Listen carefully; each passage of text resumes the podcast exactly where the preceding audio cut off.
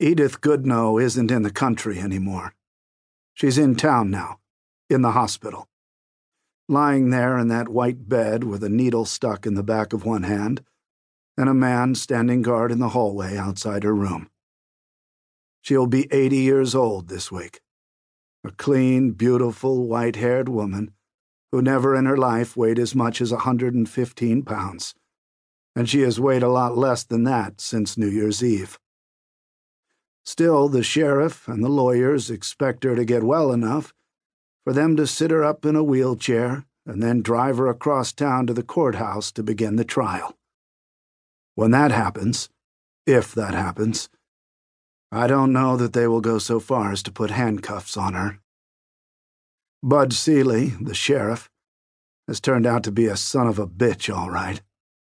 But I still can't see him putting handcuffs on a woman like Edith Goodnough. On the other hand, I don't suppose Bud Sealy ever intended to become a son of a bitch at all.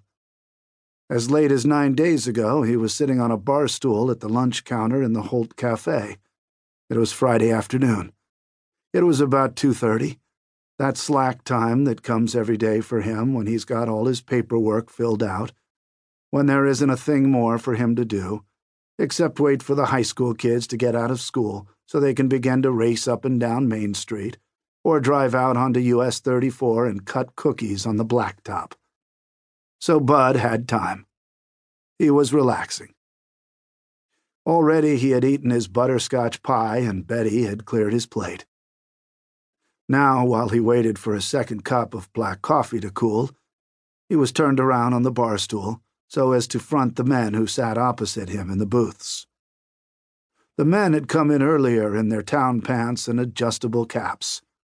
Two or three of them had slapped them on the back like they do, and they had all taken their places on the other stools or in the nearby booths so they could hear the talk and keep current.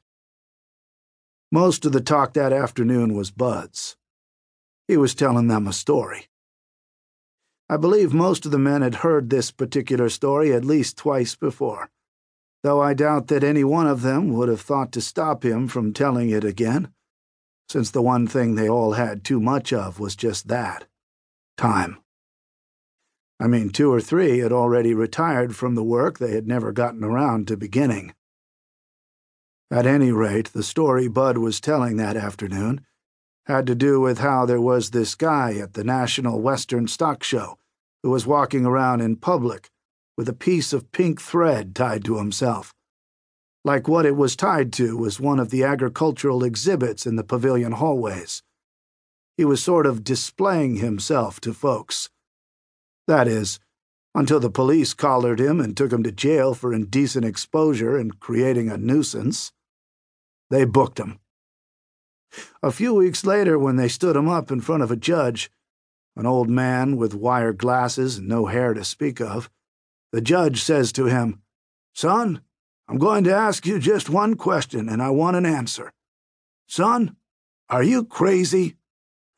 And the guy with the pink thread says, No, sir, I don't believe so. And the judge says, Well, then, are you just half crazy? And the guy says, But Bud never got to say this time what the guy says, because just then someone walked into the Holt Cafe that neither Bud nor any of the other men knew. He asked which one of them was the sheriff. One of the boys pointed to Bud. It turned out this new man was a newspaper reporter from Denver. He had just driven into town.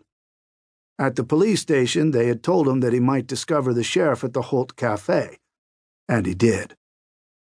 So I dated about then, a little after 2:30 on a Friday afternoon in April, that Bud Sealy started seriously to become a son of a bitch. Because in a few minutes Bud and this Denver man went out to the town's cop car. They drove off up Main Street. And I don't guess they had driven long or far before Bud gave him the 50 pound bag of chicken feed that had been knifed open and laid in easy access for the six or seven chickens, laid just inside the chicken coop, where it wouldn't get wet or snowed on. That was not enough, however. That did not satisfy him. The man from Denver wanted more than just chicken feed. So Bud turned off onto one of the residential streets and drove a block or two under the budding elm trees risen along the curb.